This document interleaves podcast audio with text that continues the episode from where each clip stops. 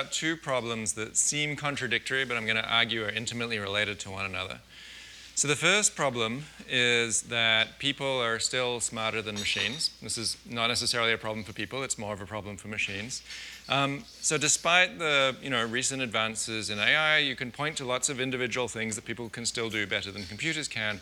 But more generally, you only have one system which is capable of doing all of those different kinds of things, and that system is human beings.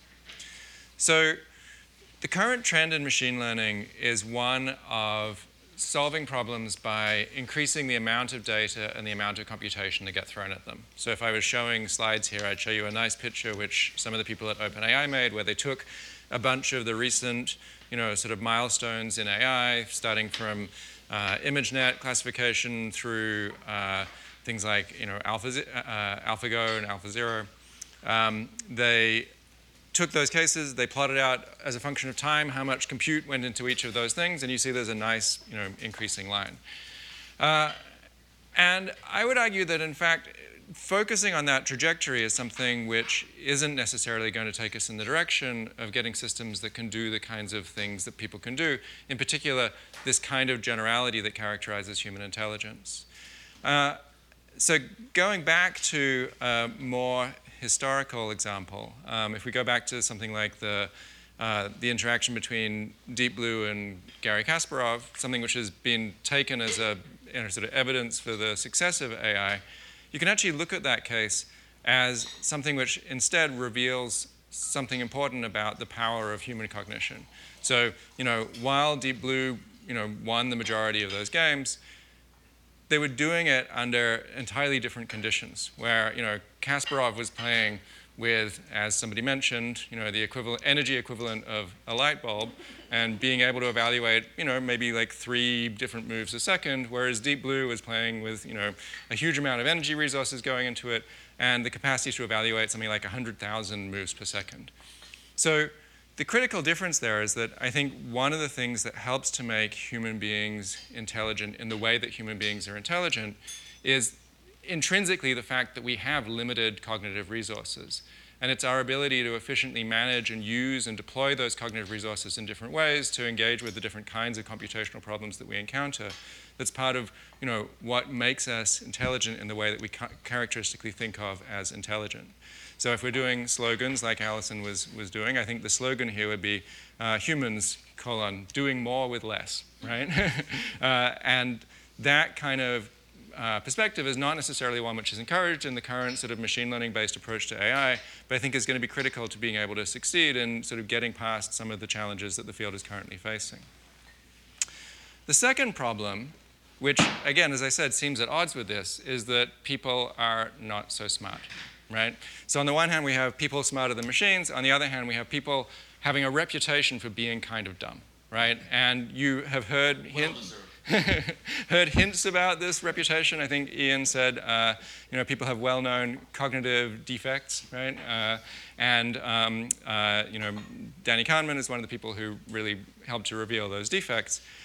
The way in which those defects are typically characterized is in terms of a comparison of human beings against a, a kind of classical notion of rationality, right? And this classical notion of rationality, I think, isn't actually a good criterion for evaluating human behavior against, or importantly, the behavior of machines. So this classical notion of rationality is one that says that you know, in any situation, what you should be doing is taking the action that maximizes your expected utility without regard for how hard it is to compute that action. And so that kind of characterization of rational behavior is something which is not achievable by any realistic organism, whether it be a human being or a computer, because all realistic organisms are limited in the amount of computation which they have available to them. And so the sort of the, the reason why uh, this is something which, which sort of matters in the context of both AI and understanding human cognition is that it suggests that maybe there's a different way that we could go about characterizing what constitutes rational behavior for realistic entities. And it might be one that gives us different insight into actually understanding the ways in which human beings behave and whether or not the things that we do actually constitute cognitive defects. Part of the reason why that's important for AI is not just because you know, that's a criterion that we're going to hold AI systems to, but because if it gives us a model of human behavior that has the same kind of generality as that classic notion of rationality, then it gives us an important tool that AI systems are going to need to have in order to be able to act in ways that are beneficial to humans, which is it gives us a component of a system which is going to be able to make inferences about what it is that human beings want based on the ways in which human beings behave. Right? So if we imagine a super intelligent system which has far more computational resources than us mere humans, that's trying to make inferences about what it is that the humans that are surrounding it, which it thinks of as cute little pets, are trying to achieve and trying to, and so that such that that system is able to act in a way which is consistent with what those human beings, remember that's us, might, might want, then that system needs to be able to simulate what it is that an agent with greater constraints on its cognitive resources should be doing, right? And should be able to make inferences like the fact that we're not able to, you know, calculate the zeros of the Riemann zeta function or, uh, you know, prove uh, or um, uh, discover a cure for cancer doesn't mean that we're not interested in those things. That's just a kind of consequence of the cognitive limitations that we have. And to tie it back to Alison's uh, presentation, uh, as a parent of two small children, right? This is a problem that I face all the time, which is trying to figure out what it is exactly that my kids want. Kids who are operating in an entirely different sort of mode of uh, computation and with, you know, uh, having to build a kind of internal model of how it is that a toddler's mind works, such that it's possible to unravel that and go backwards and work out that, you know, there's a particular motivation for the very strange pattern of actions that they're taking. So both from the perspective of understanding human cognition and from the perspective of being able to uh, build AI systems that can understand human cognition, it's desirable for us to actually have a better model of how it is that rational agents should act if those rational agents have limited cognitive resources. Okay? So, uh, so that's something that I've been working on for the last few years. Um, and we have a kind of approach to, to thinking about this that um, we call resource rationality. And this is closely related to similar ideas that have been proposed in the artificial intelligence literature. One of these ideas is the, the notion of bounded optimality, proposed by Stuart Russell. But basically, what we want to do is to say, let's, let's come up with a, a, a, criterion that describes how it is that you know, a rational agent, be it a human or computer with limited computational resources, should use those computational resources and then act. And you can think about this as characterizing basically uh, uh, a, a, kind of optimization problem similar to the classical optimization problem, which says, well, what you want to do is maximize your expected utility. Now we're going to think about how we should go about maximizing, so how we're going to go about choosing an, an algorithm which is going to lead to an action that we take, such that that algorithm is you know, maximizing expected utility while minimizing the associated computational costs, right? And so if you have a sort of model of the computations that are available to an agent, the costs that are associated with those computations in terms of an amount of time that they take or an amount of other kinds of resources, then you can define an optimization problem which then gives us a way of saying, what constitutes rational behavior. Rational behavior is no longer the agent who always takes the perfect action in the perfect circumstance. It's the, the agent who follows the algorithm that leads them to you know, take the action that, that best optimizes this joint criterion of you know, maximizing expected utility while minimizing computational cost. Um, so what I want to do is give you one concrete example of a way in which that's sort of useful perhaps in understanding one of these classic cases where people behave irrationally. Uh, and that example is what's known as the availability heuristic, and in particular, the overrepresentation of extreme events. So one way in which people often act irrationally with respect to a kind of classical criterion is that if you ask them to estimate the probability of something like a terrorist attack or a shark attack or these other sort of extreme, you know, negative circumstances, uh, they significantly overestimate those probabilities, right? So when you're getting on a plane, you're spending more time than you should thinking about the possibility that the plane will crash. When you're going to make a decision about going snorkeling, you're thinking not enough about the what is it, tiny uh, worms on the corner of the coral reef, and far too much about the sharks, which are very unlikely to bite you. Um, and those things seem irrational, right? There are things that are going to affect your behavior in ways that aren't necessarily, you know, uh, consistent with the way in which a purely unbiased agent who's appropriately evaluating expected utilities might act. Well, when we put that in the context of a kind of resource rationality framework, we need to define the computational problem that we want to solve, talk about the resources we have available, and then think about what's the best kind of strategy for deploying those resources. And in this context, it's clear that what we want to do is evaluate something like an expected utility, right? That requires summing over all of the possible outcomes of our action, the utility of that outcome multiplied by its probability. That's potentially a costly procedure, right? You, when you're taking an action in the real world, there are many, many possible outcomes, and they're going to have a variety of different utilities. So let's say that you're going to try and approximate that calculation, and the way you're going to try and approximate it is by drawing samples, doing a Monte Carlo approximation. You're going to sample some possible outcomes, and then you're going to consider the utilities of those possible outcomes and add those up, and that's going to be the way in which you're going to evaluate whether you should take that action. And the choice that you have to make is a choice about what distribution you're going to sample from. So your goal is to choose a distribution such that you're able to draw a relatively small number of samples because those samples are costly. That's time you're spending, you know, standing around rather than going snorkeling, right? Uh, and the, uh, you want to choose a, basically come up with a way of drawing those samples which is going to allow you to you know, minimize those costs. Make decisions quickly, make decisions with small numbers of samples. So when we think about trying to do an approximation via this sort of Monte Carlo procedure, the intuitive, simple, straight, basic, straightforward thing you, people think of is what about sampling directly from the distribution that you care about. So you're going to think about possible outcomes, but you're going to think about them with the probabilities that are associated with those outcomes. Right? Um, so you sample from that distribution that has the benefit that it gives you an unbiased estimate of the probabilities. But if you're in a situation where there's an extreme distribution, like a, a sort of very skewed distribution of possible uh, uh, utilities, and where there are low probability events that have extreme negative utility, say, that's a strategy which actually doesn't work very well. And the reason why is that the estimate that you end up getting is one that has a huge amount of variance, right? So from one set of samples to another, there can be a very big difference in the value that you get because you may or may not have included those extreme events. And so you can ask another question now. If we're dealing with small samples, it's not the bias in the estimate that's going to be the problem. It's literally the the, the variance in the estimate which is going to end up killing us, right? So if you, if you were going to say, try and make a decision about whether you should play a game of Russian roulette, right? There are, there's a revolver in front of you. It has six, uh, you know, six bullets, six, six spaces for bullets, one of which is actually a bullet. You can calculate how many samples you need to draw in order to be 99.9% sure that you should not play this game. And it's something like 51 samples, right? There's a lot of variability there. You really want to be able to make that decision much more quickly. And so you can ask, what's the distribution from which we should sample in order to minimize that variance? And there's a nice result which says that that distribution is one which is proportional to the probability of an event occurring multiplied by the absolute value of the utility of, of that outcome.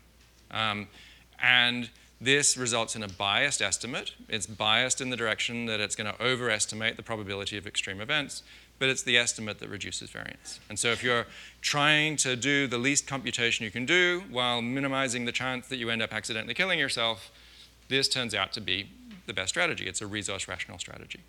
And so this is an example of a case where we can take a classic way in which people, yeah. Yeah, yeah. I, I was just, I was just trying to parse that equation in my Yeah. mind. Yeah, right. Instead of sampling according to the probability, you sample according to the probability weighted by the. Proportional to the probability multiplied by the absolute by value of utility. utility. Sorry. No, you can't, you don't know how to sample that, You, you don't know how to sample that. I can tell you how your brain can do it for you, though. all right? So what you do is you wander around the world, you encounter events, and you remember those events as you encounter them. But the probability that you remember them, or the probability that you retrieve them from memory, is proportional to the absolute value of their utility. Yeah.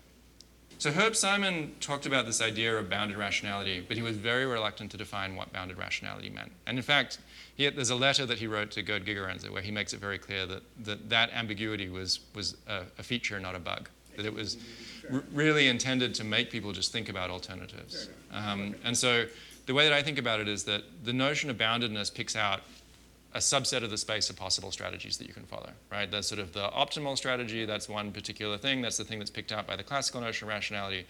Bounded rationality says you don't have the resources to get there, so now there's a space of alternatives. And then bounded optimality says out of that space, you're going to be choosing the thing which is going to be the best thing.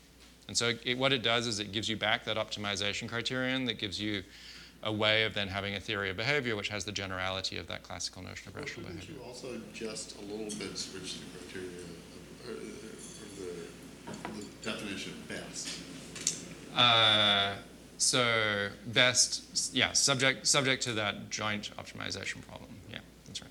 Yeah. Okay, so uh, so the point of this example though is that yeah, this is a case where it seems irrational under a classical notion of rationality, but it but it makes sense under I think what's a more realistic characterization of what rational behavior might be like. And thinking about, there are other cases that we've worked through where we can show that some of these classic heuristics fall out of this kind of approach. And while heuristics result in biases, being biased doesn't mean that you're not doing the thing which is resource rational. Bias is a natural trade-off to accept in order to allow you to you know, operate with limited cognitive resources. So just because you see biased behavior, it doesn't mean that people aren't doing something that makes sense. It might mean that people are doing something that makes sense, but they're operating under resource constraints. The way that this ties back to some of these questions about machine learning that I started out with is that the immediate question that should come up for you is if people are following these kind of resource rational strategies, how are they discovering them, right? How are we ending up finding good ways of using the limited cognitive resources that we have? And this is a problem that's called rational meta reasoning, right? How do we rationally reason about the strategies that we should be following as agents in terms of the computational resources that we deploy for solving particular problems. So we're not just reasoning, we're reasoning about the way in which we should reason.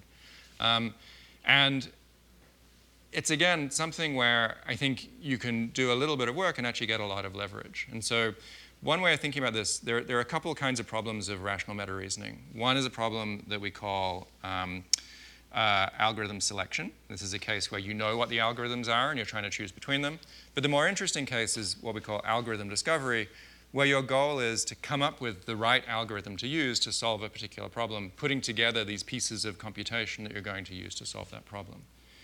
Uh, and the way that you can approach this is by recognizing that, in fact, this deployment of an algorithm is itself a decision problem. It's a sequential decision problem where you're making a decision about the sequence of computations that you're going to execute, one after another.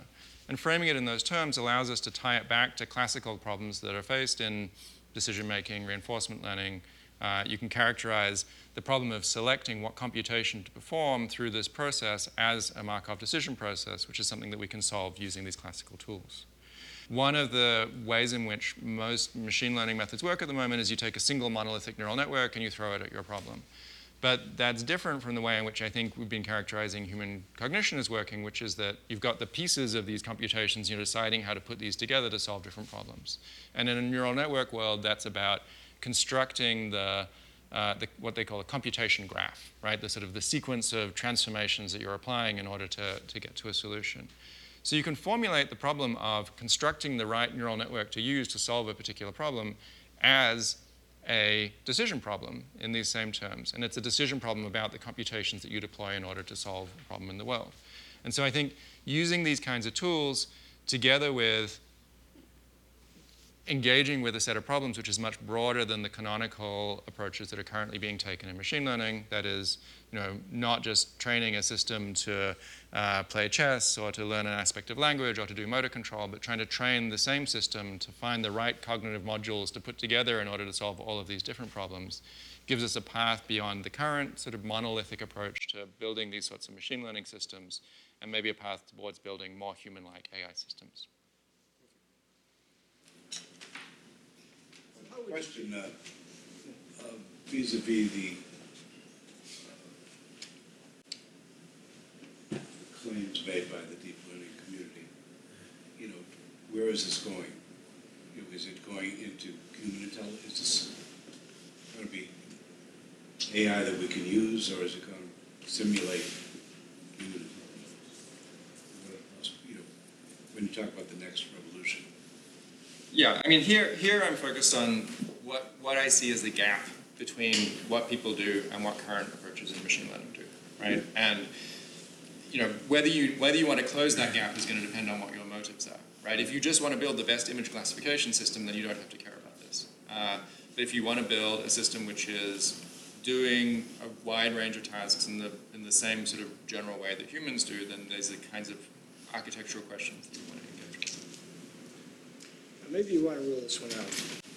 But how would you deal with Little the, uh, how would you deal with the idea that humans eat too much sugar and fat? We know evolutionary reasons why. We know, and the human is told that that's not optimal for your health, and they do it anyway.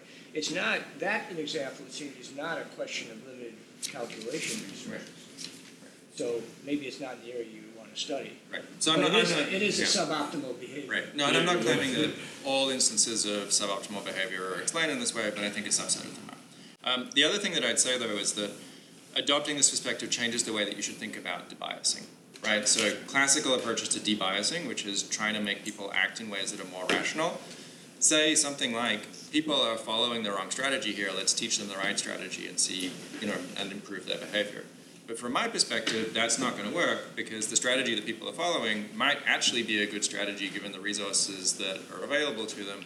And so instead of focusing on modifying people's strategies, what you do is focus on modifying the structure of the environment around them. You so- also modify their resources. For example, if you teach them calculus, they can think about rates Yeah. of change in a way that Right. somebody that is naive cannot. yeah, so you can change the, the, the, the cognitive, the, the set of computations that they're able to perform, and as a consequence, that can change the strategies they You know, one thing that strikes me is that we often, when you were talking about the bounded rationality, however it's defined, roughly speaking, using the definition that you pla- very plausibly invoke, is that we, we often assume that if we don't have the resources to sample very widely, we're making poorer decisions than we would have had if we could have sampled more widely, but we understand it because in that circumstance we didn't have access. To, so, scared, being scared of a shark attack, we don't have that information.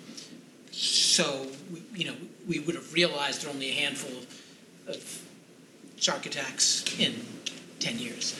But, but it could be the case. Um, recently, some of my nearest and dearest went swimming at the beach near where we live, where there was a shark attack two days before, and there's seals swimming there. Right. So, you know. The sharks that aren't eaten. It was fine. It totally fine. So that's they they didn't know There's more seals, so there are going to be more they, sharks. they, they didn't know the broader, but but the conditional probability was elevated. act yeah. was elevated partly because the, there was a bound on access to information.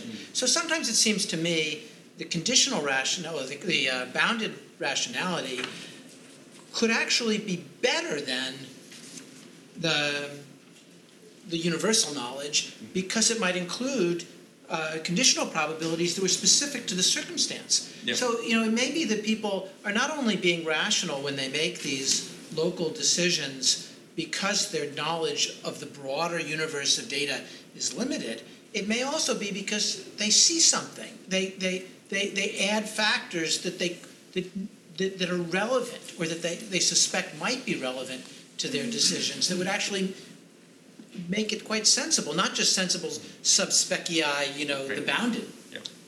Yeah, so I can give you an interesting example like this, which is um, uh, we looked at a case which is you're, you're, you're basically doing planning, you're doing decision making over some horizon, but we assume that your horizon is limited relative to the problem you want to solve. So say you're you know making decisions about a 20 year trajectory in terms of your career, but you're only able to see you know in, like plan out into the future five years or something like that. Um, so, under those circumstances, it turns out that it's beneficial to be optimistic. So, it's beneficial to conflate your utility and probability in exactly the way that I'm, I'm talking about, where you overestimate the probability in this case of, of you know of good events, right? Um, uh, and it's beneficial to be optimistic because if you were if you were only able to plan over that limited horizon and you were being perfectly you know calibrated to what the probabilities of events are, you miss the chance to pursue a low probability outcome, which has a big payoff in terms of you know the 15 years beyond the, the, the part which you're able to see to. Whereas if you're optimistic, you sort of you know erroneously pursue those you know attractive career opportunities that you're going to fail at, but the fact that you pursued them put put you in the position to be able to then benefit from those in the future. So I'm, I'm a little confused about what you mean by sampling here. Mm-hmm. I never actually quite understood what people mean by sampling. If you mean look at my past history and count the number of times I was attacked by a shark, right, then I estimate the probability to be zero. Right.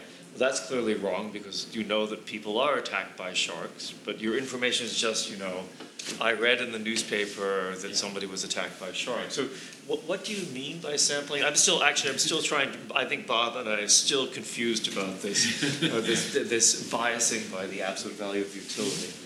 Okay, so uh, so when we use we talk about sampling as a cognitive mechanism, uh, we're pretty agnostic about what the distributions are that you have access to. Well, what do you actually mean by sampling? I mean, you- do you mean I am drawing from a distance from some Yeah. set of events with this distribution? Yeah. But how do you draw from that if you're thinking about shark attacks? So, the set so, so I think I think the best I think the best example of this is, as I was saying, like cases where, yeah, you are you are able to somehow generate samples from memory as a consequence of your experience, plus as you're saying, the testimony of others and the things that you've read about, and you know, you're sort of putting all of those together into a, a, a distribution that you're then generating samples from when you're considering outcomes.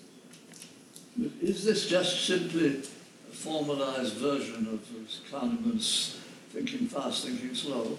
Uh, so, what I would say is that what what psychology has done very well, and, and Kahneman's work is a good example of this, is characterizing a wide range of circumstances where people behave in ways that deviate from this classical notion of rationality.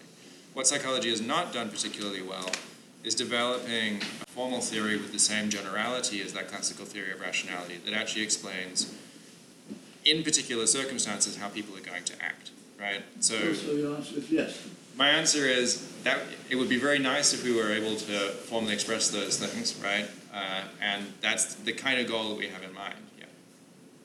So, so it's sort of doing prospect theory right, right? Um, well, more than prospect theory, right? Prospect No, theory. but I mean, the, the point is, the prospect theory was supposed to be, here's the positive theory that's the counterbalance. Yeah. So, so prospect theory is still a descriptive theory. Right. It says people are making decisions using this function to characterize probabilities, this function to characterize utilities. Those are empirically derived functions, right? So the kind of thing that you'd want to be able to do is to say, we can derive from this why people are taking actions in this particular way. And I'll, I'll say that the method I talked about, that sampling-based method, that actually predicts people's decisions in an empirical choice prediction setting better than uh, uh, prospect theory does. So just, just, and just, that's just starting from first principles and driving the solution to those Have written something that you could send Yeah, us? I can send. Please.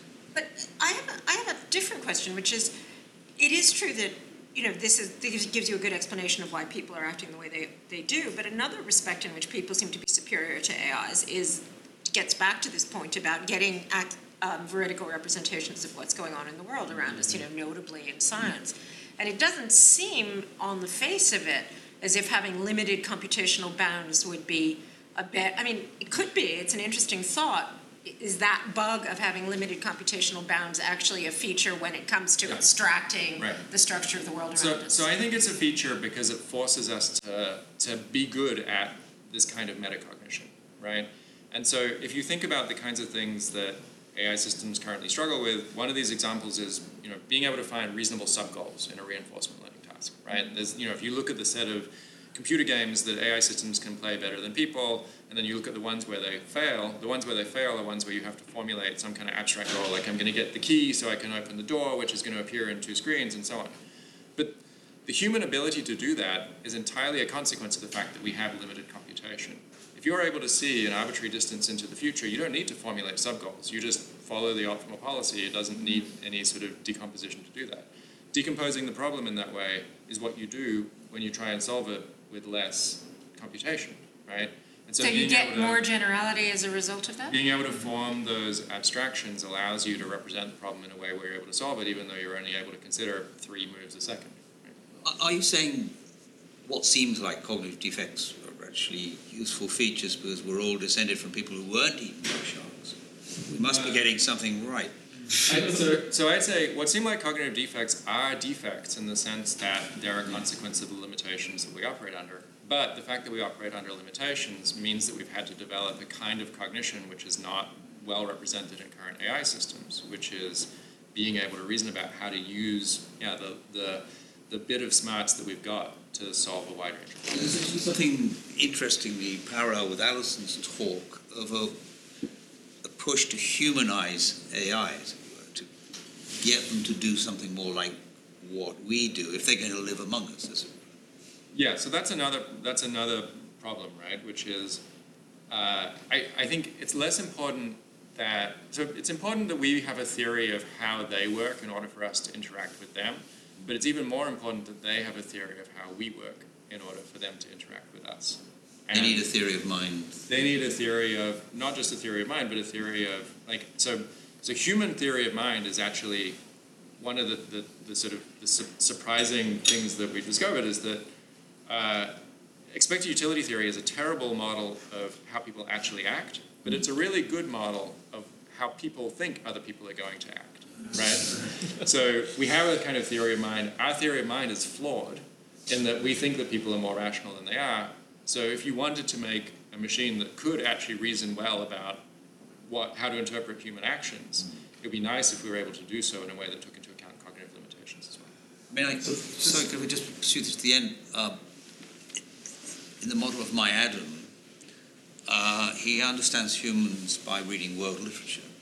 And since he's got a very good memory, uh, the totality of world literature, imaginative literature, is not a prescription but a description of what humans are. It doesn't necessarily provide solutions, it just takes us through all the moral corners that Right. people have been able to imagine. Yeah, and that's not a bad approach in terms of that's pretty consistent with the way that current machine learning methods work, which is that you drown them in a huge amount of data and they're able to memorize the relevant But- aspects but of the data and generalize a little bit, but not necessarily forming a systematic theory that they're able to use to generalize to new circumstances. But I think I think there's reasons why his reading world literature as opposed to just taking in all the things that are in the papers might actually be an advantage, which is if you think about um, you think about trying to see what the boundary cases are, right? So you're trying to figure out the structure of a of a particular theory, for example. You're trying to figure out what the consequences of it are. You're often better off thinking about non-existent boundary cases than you are thinking about the things that you actually see all the time. So if you think about, you know, Einstein trying to uh, explain his theory, if he just said, well, look, here's a prediction of the theory, you know, if you drop this, it will fall at this particular speed, according to my theory, that would not be very informative. And actually, having these fictional boundary cases is a, seems to be a better way of telling you here's the big important differences between my theory and other theories. So if you're thinking about human beings, for instance, it might be that having these fictional extreme boundary cases, which is what you typically find in world literature, is actually a better way of knowing what people's psychological structure is, or at least what people's theory of their own psychological structure is, than it would be if you just looked at all the things that were in the newspapers. The sum of all the things that didn't happen is near infinite. Um, I mean, the possibility for world literature as a space, a mental space, is, Not near it. is infinite. May I also say that actually, in terms of, uh, s- this is speaking from my experience teaching, doing, teaching numerical methods and probabilities to undergraduate mechanical engineers, which is what they learn, and this is actually what a lot of statistics and sampling theory learns, is that we sample from something, everything obeys the central limit theorem, the deviations are in a Gaussian, and so, hey, you know, we a Six Sigma event, like in Six Sigma management. Six Sigma means it has a probability of of one in ten to the twelfth of occurring. But you know, from experience, we know that actually distributions have fat tails. You know, they're they are power laws. They're they are log normal distributions, and Six Sigma events occur all the time. And you know, if you design a bridge thinking everything is just a Gaussian distribution and Six Sigma is never going to occur, then you're going to have bridges that are falling down right and left. And that's probably also, and so I'm actually just agreeing with you that, you know, the fact that shark attacks occur, even though they're extremely rare, means you probably want to give it some thought that it might happen. So, It seems to me like this notion of bounded computation is also relevant to the discussion early in the morning of Alison's point about the complexity of goals and in some sense the unsolvability of goals. So I'm actually very bad at predicting what's going to happy sad. So I have goals instead. And what goals are is they're, they're basically admissions of failure of my ability to make that computation. So So instead, what I try to do is act in a way toward doing something else that's kind of a surrogate for that, is kind of a stand-in for that. And in the same way with machines, when I give machines goals, that's really, you know, I'm, I can't really decide what's going to make me happy for the machine to do. So what I'm doing is I'm putting in a kind of, I'm using my bounded rationality and establishing, you know, a goal, a stand-in for that, of what made me happy Yeah. for the machine. Yeah. Um, I mean, so we, we have a, we, we've been thinking about ways of helping bounded humans do a better job of achieving their, their goals if they're able to specify what they are. Um, uh, but, and it's actually based on reversing that loop. So instead of having humans define the reward functions for machines, what you do is you have machines define the reward functions for humans. Um, and so we have an, an approach which is called optimal gamification, where basically the idea is if you have a problem that you want to solve that's a sequential decision problem, uh, and you know we can write it down, but you're not able to, you know, sort of see far enough into the future to actually work out what the optimal policy is.